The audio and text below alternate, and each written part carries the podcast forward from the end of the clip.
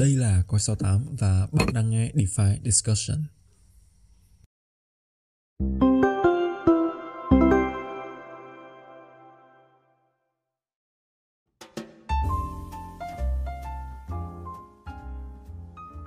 Ok, hello, xin chào anh em. Rất vui khi một buổi thứ hai đầu tuần thì bọn mình lại có cơ hội gặp anh em trong số podcast DeFi Discussion. Trong số podcast lần này chúng ta sẽ gặp một vị khách mời đã khá quen thuộc với nhiều anh em trong cộng đồng FOMO Sapiens và được biết đến với cái tên là thần biển Poseidon. Thì chắc là hôm nay mình sẽ để cho thầy biển giới thiệu sơ về mình. Ok, xin mời thầy biển Poseidon. Rồi, xin cảm ơn Nguyên. Thì xin chào tất cả anh em. Mình là Poseidon, hiện đang là research tại Carrot Venture. Và chắc là nhiều anh em trong group FOMO Sapiens hay các cái cộng đồng khác của Coin68 đã biết đến mình qua những cái buổi chém gió rồi. Thì hôm nay cũng rất là vui khi mà được Nguyên mời làm khách mời của cái DeFi Discussion. Và hy vọng là trong hôm nay chúng ta sẽ có những cái trao đổi thật là thú vị. Ok, chủ đề hôm nay của bọn mình sẽ là hệ sinh thái Avalanche. Nhiều anh em cũng có để ý thời gian gần đây thì đây là cái hệ sinh thái tăng trưởng rất mạnh. Có cái mức total value locked, tức là tài sản được khóa ở trên nền tảng này tăng trưởng rất là, có thể nói là kinh khủng, một cái tốc độ rất là kinh khủng thời gian gần đây. Thì cũng muốn hỏi luôn anh Poseidon, đó là lý do nào mà anh Poseidon biết và tìm hiểu về hệ sinh thái Avalanche? Tức là ở hiện tại thì có rất nhiều cái hệ sinh thái nó đang hoạt động song song nhau ở trong thị trường DeFi. Nhưng mà lý do tại sao anh Poseidon lại chọn để follow hệ Avalanche? Cảm ơn Nguyên. Thì cái câu hỏi này nó cũng rất là tình cờ thôi, bởi vì như mọi người đã biết thì hiện tại trên thị trường có rất là nhiều hệ sinh thái. Dĩ nhiên top 1 là Ethereum và Binance Smart Chain. Còn lại là đa phần là những hệ sinh thái đang trong quá trình phát triển. Thì mình đến với Avalanche là bản chất là cũng chỉ là tìm một cái cơ hội đầu tư. Thì giữa Solana, Avalanche, Near thì tại cái thời điểm đó là ba cái hệ sinh thái đang có tốc độ phát triển là tương đối nhanh và đã bắt đầu có những cái mệnh ghép đầu tiên. Thì mình quyết định mình chọn Avalanche bởi vì qua quá trình tìm hiểu thì mình cân nhắc thì mình đã thấy được là Avalanche là đang hoàn thiện với cái tốc độ nhanh nhất. Thực ra thì mình đã nói về Avalanche cách đây 3 tháng trước, tức là cái thời điểm mà BTC nó vẫn đang ở vùng 60.000 đó. Thì tại thời điểm đó mình đã thấy là hệ sinh thái này gần như đã hoàn chỉnh Avalanche. Ok, thì như anh Poseidon nói thì Avalanche nó đã hoàn thiện hầu như là đầy đủ các cái mảnh ghép của một cái hệ sinh thái DeFi cơ bản. Tuy nhiên là anh Poseidon nghĩ cái lý do nào đã khiến dòng tiền nó đột ngột đổ vào Avalanche ngay sau thời điểm mà rất nhiều các hệ sinh thái như là Polygon hay là Solana nó thu hút được sự chú ý? Nếu mà mọi người follow Avalanche thì sẽ thấy là cái thời điểm mà BTC và cả thị trường đi xuống thì có cái thời điểm là vào cuối tháng 5 và đầu tháng 6 thì có, theo cái thống kê của các cái trang như là CoinMarketCap hay là những cái trang thống kê về TVL như DeFi Llama, thì mình đã để ý là hầu hết các cái dự án DeFi trên Avalanche nó lại đi ngược so với thị trường tại thời điểm đó. Dĩ nhiên thời điểm đó nó chưa có rõ ràng, nhưng mà mình đã bắt đầu thấy TVL, tức là cái tài sản mà khóa ở trong cái hệ sinh thái nó có sự tăng lên. Thì đây là một cái dấu hiệu đầu tiên. Cái dấu hiệu thứ hai thì đó là về cái việc mà Avalanche người ta công bố cái roadmap 2021. Thì nếu mà anh em để ý á, thì cái roadmap này thực ra nó không hề là dài dòng hay là phức tạp gì cả. Nó chỉ tập trung vào ba cái mục đích chính thôi. Đó là cải thiện trải nghiệm người dùng. Nếu mà anh em đã sử dụng Avalanche thì sẽ thấy là cái phiền phức giữa việc phải swap từ exchange sang C-chain, sau đó thì chúng ta mới có thể thực hiện các tác vụ DeFi như là swap, lending. Thì đây là một trong những cái trở ngại rất lớn, nhất là khi các cái sàn tập trung như Binance là người ta chưa có hỗ trợ cho cái C-chain của Avalanche đó. Thì Avalanche muốn trải nghiệm cái điều này bằng cách là nâng cấp Avalanche Wallet, tức là một cái ví của riêng Avalanche. Cái thứ hai á, là người ta bắt đầu xây dựng một cái cầu nối tài sản, cầu nối giữa Avalanche và Ethereum, được gọi là AB Bridge. Thì cái cầu nối này thực chất là đã có rồi, tuy nhiên cái chi phí sử dụng tại cái thời điểm 3 tháng trước nó rất là cao, nó lên tới khoảng 50 đến 100 USD tùy cái thời điểm. Thì đây là một trở ngại rất lớn. Thì với cái bản nâng cấp của cái cầu nối này, người dùng có thể mua cái tài sản từ Ethereum sang Avalanche một cách rẻ hơn. Thì đây chính là cái một trong những cái key khiến cho TVL đổ từ Ethereum và Avalanche đó. Cái thứ ba trong cái roadmap á, thì có một cái cập nhật quan trọng nhằm nâng cao hiệu suất của nền tảng đó. Thì cái việc nâng cao hiệu suất của nền tảng này sẽ nhằm vào giảm cái chi phí sử dụng. Mặc dù cái chi phí mà anh em swap hay là thực hiện các cái transaction trên Avalanche tại thời điểm đó nó cũng rẻ rồi, tuy nhiên người ta muốn tối ưu hơn. Và cái thứ tư có lẽ là cái quan trọng nhất, đó là sự ra mắt của Benqi. Thì như hồi nãy mình có nói, Avalanche thời điểm mà mình bắt đầu nghiên cứu nó chưa hoàn thiện là bởi vì sao? Bởi vì nó thiếu một cái nền tảng landing, một cái native project. Thì Benqi chính là cái sự bổ sung cuối cùng sau tất cả, như là Pangolin, như là một cái nền tảng IDO là SAVA và một cái những cái nền tảng khác. Thì Benqi là cái sự bổ sung cho mảnh ghép cuối cùng. Thì dựa trên tất cả các yếu tố đó và những cái dấu hiệu của việc dòng tiền bắt đầu đổ vào Avalanche, thì mình đã quyết định là mình đầu tư. Ok, trong ba cái ý chính mà anh Poseidon có đề cập á, thì mình có để ý một cái gạch đầu dòng, đó là cái cầu nối giữa Ethereum và Avalanche, hay còn được biết đến với cái tên gọi là AB Bridge. Thì dạo gần đây mình lướt Twitter thì mình thấy nhiều tài khoản họ chia sẻ cái việc là Avalanche họ có gọi là airdrop AVAX cho những ai mà mua tài sản từ Ethereum sang chain của Avalanche. Họ airdrop để user có được lượng AVAX để họ có thể tiếp tục làm phí và thực hiện các thao tác ở trên Avalanche. Thì mình thấy cái hoạt động airdrop này nó rất là thiết thực, và nó gần như là nó khuyến khích người ta dịch chuyển tài sản từ những cái chain mà nó đã có gọi là thâm niên ở trong cái thị trường DeFi này sang Avalanche. Ok, thì sẵn tiện mà anh Poseidon có đề cập đến cái vấn đề ba cái chain của Avalanche, thì không biết là anh Poseidon có nghiên cứu về cái cấu trúc hiện tại của họ hay không, và tại sao họ lại thiết kế một cái cấu trúc nó hơi, có thể coi là nó hơi cồng kềnh, và ba cái chain như vậy. Thì ba cái chain hoạt động song song như vậy thì nó giải quyết được vấn đề gì, và sắp tới họ chi tiết hơn là họ sẽ giải quyết được cái rào cản trong cái mạch cấu trúc này như thế nào? Thì chắc là phải để anh Poseidon chia sẻ. Thực ra thì cái cấu trúc của Avalanche ấy, nó hoạt động nó tương đối khác so với hầu hết các cái blockchain platform hiện tại. Thì cấu trúc của nó sẽ gồm 3 chain là P-chain, C-chain và X-chain. Thì sở dĩ mà người ta phải có một cái cấu trúc phức tạp như vậy thì nó cũng chỉ nhằm giải quyết ba cái vấn đề chính của blockchain thôi, đó là tốc độ mở, khả năng mở rộng và cái tính bảo mật. Thì dĩ nhiên mỗi cái dự án á, nó sẽ có những cái giải pháp riêng. Ví dụ như Solana thì đó là sử dụng cái group up history, còn Avalanche thì người ta sẽ sử dụng cái cấu trúc của ba chain. Thì ba chain này nó sẽ hướng đến ba cái đối tượng khác nhau. Ví dụ như C chain chính là hướng tới end user, tức là người dùng cuối, trong khi đó là P chain và X chain là hướng tới những cái developer, những cái nhà phát triển.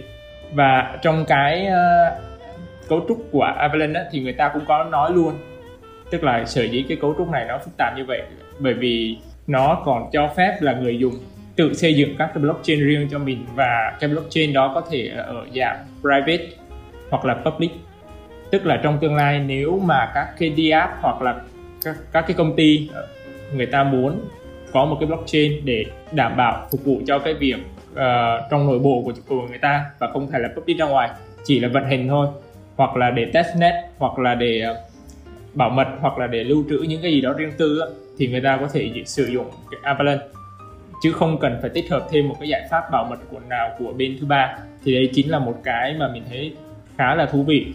Tuy nhiên thì nó đổi lại là như Nguyên nói, rất là phức tạp, bởi vì đa phần là chúng ta còn quen sử dụng việc chuyển tài sản từ các cái sàn tập trung hoặc là những cái nền tảng khác, thì cái việc xây dựng cầu nối của C-chain giữa các cái nền tảng này với nhau nó chưa thực sự đồng bộ, là bởi vì ngày xưa cái dòng tiền đổ vào Avalanche nó chưa lớn. Tuy nhiên đến thời điểm này thì mình tin rằng là tất cả các sàn nó sẽ có cái kế hoạch để nó hỗ trợ cho cái C-chain này, thì khi đó với tư cách là một end user, người dùng cuối chỉ là người thực hiện các tác vụ, thì chúng ta sẽ không còn cảm thấy cái việc khó khăn nữa. Tức là lúc đó chúng ta chỉ cần chuyển tiền và tài sản, mọi thứ nó đều tương tự như cách mà chúng ta đang sử dụng trên Ethereum hay là Binance Smart Chain.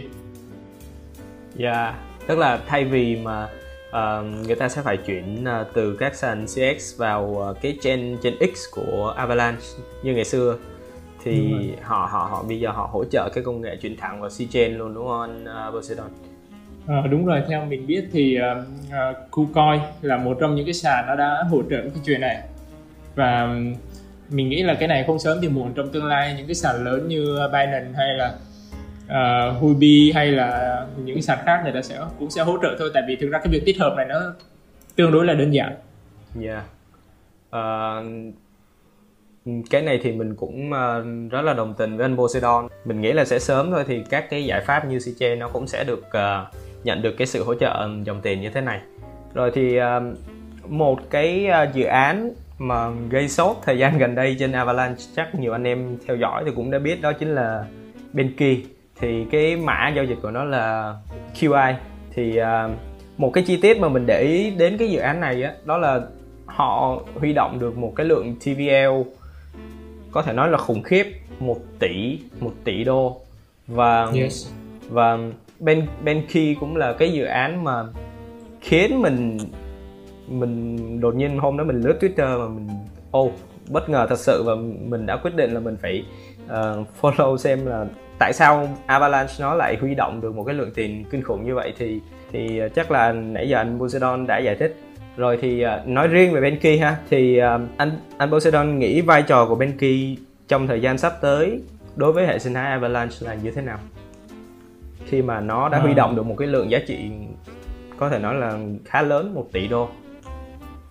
Đúng là mà mình cũng follow Benqi rất là lâu và cũng có tham gia đầu tư vào Benqi, thì đúng là cá nhân mình cũng rất là bất ngờ với cái TVL tăng gần như là có thể nói là bằng 2 từ là kinh khủng, bởi vì trong khoảng chưa đến 1 tuần mà TVL nó đã lên đến hơn 1 tỷ đô thì rất là kinh khủng. Thì thực ra ngoài những cái yếu tố mà lúc trước mình đã nói thì một trong cái lý do khiến cho Benqi nó được tăng TVL một cách nhanh chóng như vậy là bởi vì nhờ cái chương trình Avalanche Rush.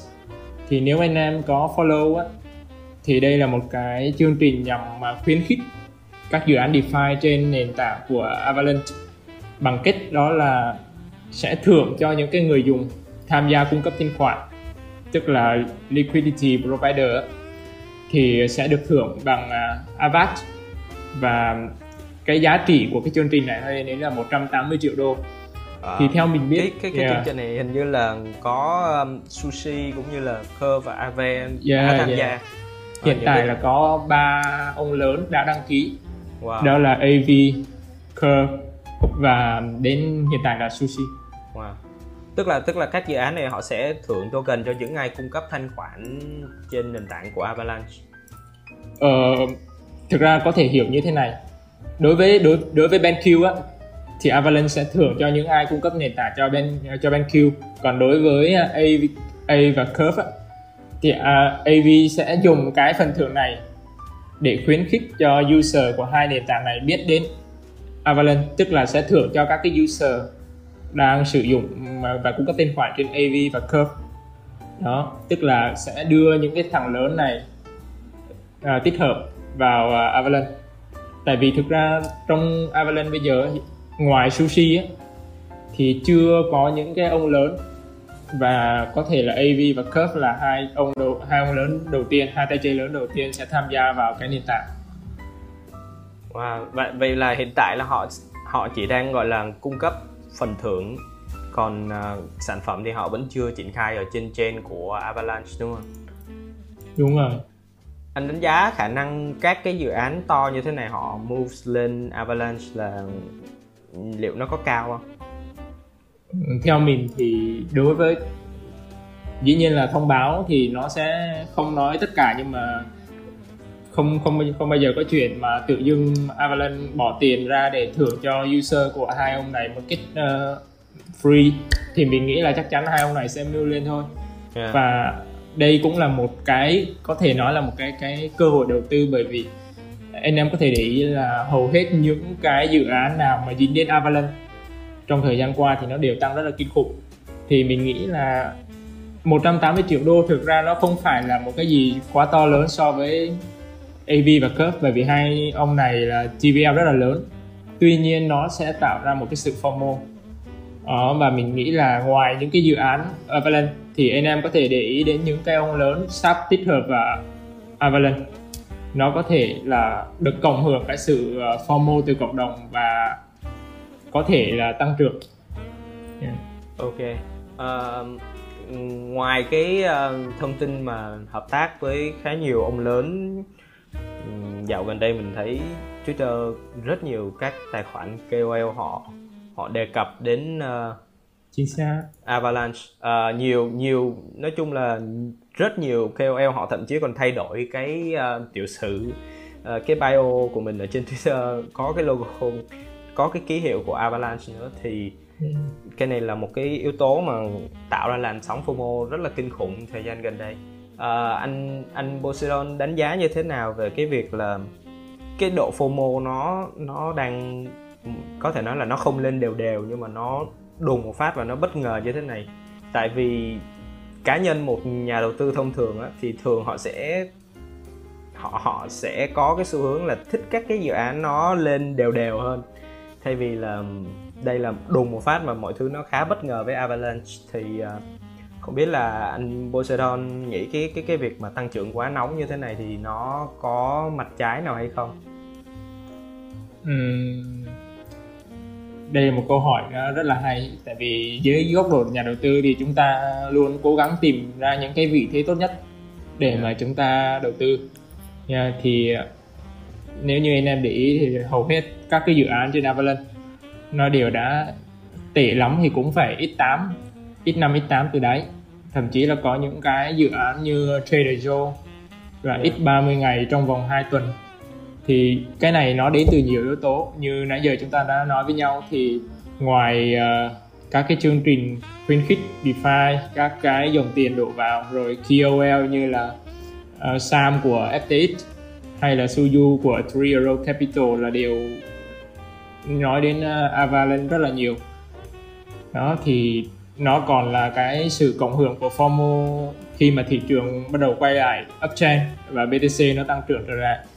Thì theo mình, nếu mà anh em chưa tham gia và chưa xuống tiền vào những cái dự án trong hệ sinh thái Avalanche đó, thì anh em có hai cách để mà bắt đầu cái cuộc chơi. Đó là thứ nhất,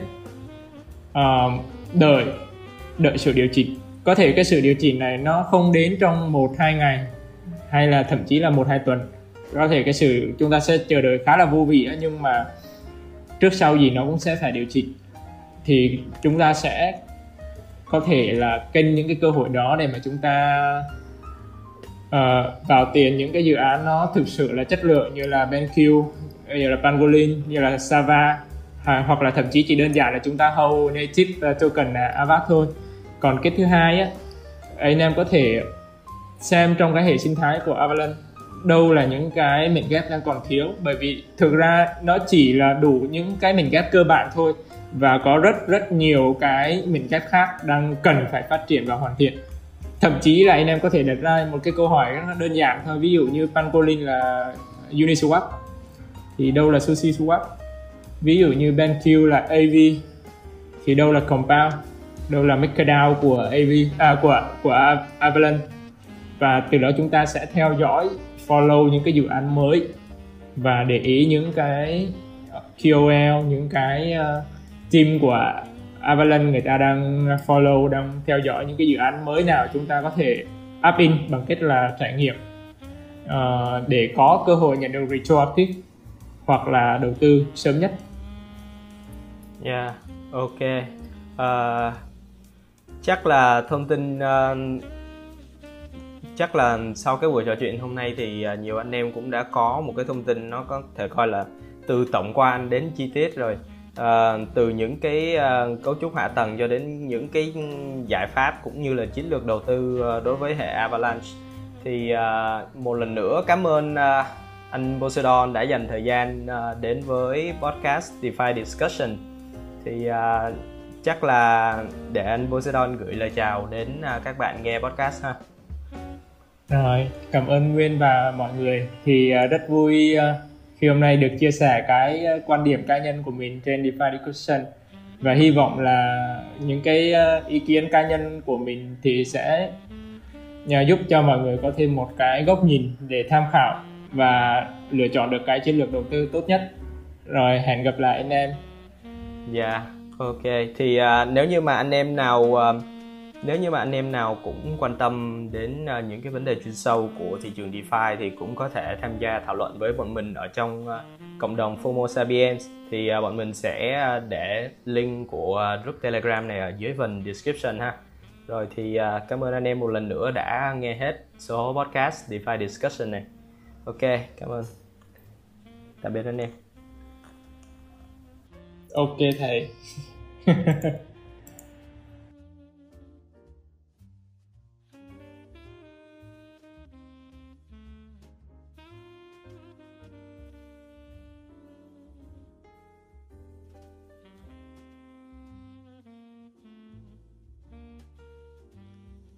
Hãy đón xem phần tiếp theo của DeFi Discussion trên Coin68 nhé. Xin chào và hẹn gặp lại.